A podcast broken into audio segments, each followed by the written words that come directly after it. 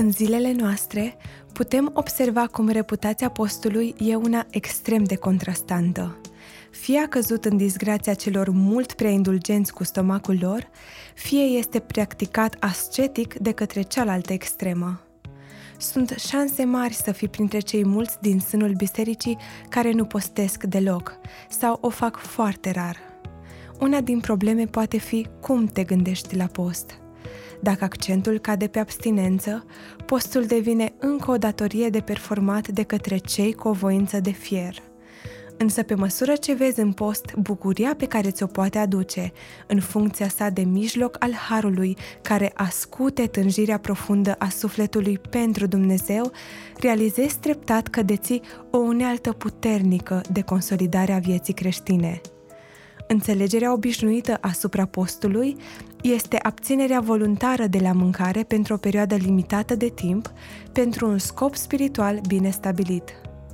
Deși în scriptură motivele postului sunt variate, Donald Whitney consideră că una din cele mai importante expresii ale postului este găsirea celei mai mari bucurii și plăceri din viață în Dumnezeu.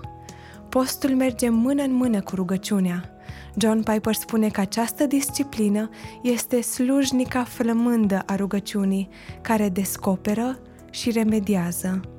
Ea scoate la iveală dominația mâncării sau a televiziunii, a computerului sau oricărei influențe ne supunem în mod repetat și care ascund foamea noastră firavă pentru Dumnezeu ea și vindecă prin intensificarea rugăciunilor noastre și prin modul în care trupul nostru declară ceea ce ne rugăm din inimă.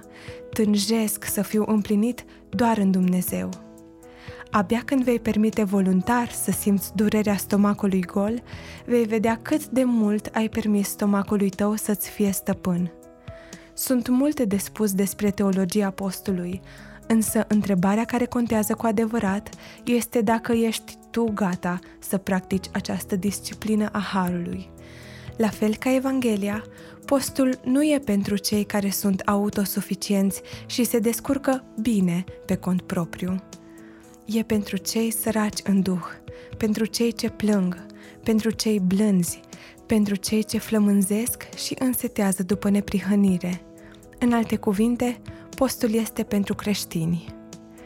Postul dă o notă discordantă în societatea noastră consumeristă, la fel ca păstrarea relațiilor intime pentru căsătorie. Dacă dorim să învățăm această disciplină, nu o vom face cu urechile îndreptate spre vocea societății, ci cu Bibliile deschise. Isus este sigur că ucenicii vor posti. El nu spune dacă, ci când veți posti, nici nu spune că ucenicii s-ar putea să postească, ci ucenicii vor posti. La fel și tu ești chemat să postești de lucrurile pe care le poți vedea și gusta, pentru că tu ai gustat și ai văzut bunătatea Dumnezeului invizibil și ești flămând să ai mai mult din el. Postul sună simplu, dar de îndată ce încerci, vei vedea cum lumea, firea și diavolul conspiră cu fel și fel de intervenții care să te împiedice. Pentru a veni în ajutor, autorul îți oferă șase sfaturi utile mai ales dacă ești printre cei mai puțin experimentați. 1. Începe modest. Nu trece de la niciun post la un target de o săptămână. Încearcă să sari peste o masă și repet aceasta câteva săptămâni. Apoi sar peste două și tot așa până reușești să postești o zi întreagă. 2. Plănuiește ce vei face în locul meselor. Ține cont că postul nu e pur și simplu un act al deprivării de mâncare, ci unul al căutării plinătății lui Dumnezeu – aceasta presupune că trebuie să ai un plan referitor la ce vei face în timpul pe care l-ai fi petrecut mâncând. Planul trebuie să fie simplu și strâns legat de scopul pentru care postești. Fiecare post ar trebui să aibă un scop spiritual specific. Fără acesta, postul nu mai e o disciplină creștină, ci doar o perioadă de flămânzire. 3. Ține cont de cum îi va afecta pe ceilalți. Postul nu e o înlesnire să fii neiubitor. Ar fi trist să nu-ți mai pese de cei din jur pentru că tu încerci să te concentrezi pe Dumnezeu. Iubirea de Dumnezeu și de aproape merg împreună, așa că atunci când postești, ceilalți ar trebui să simtă și mai mult grija ta pentru ei. 4. Încearcă moduri diferite de post. Forma tipică este cea personală, privată și parțială.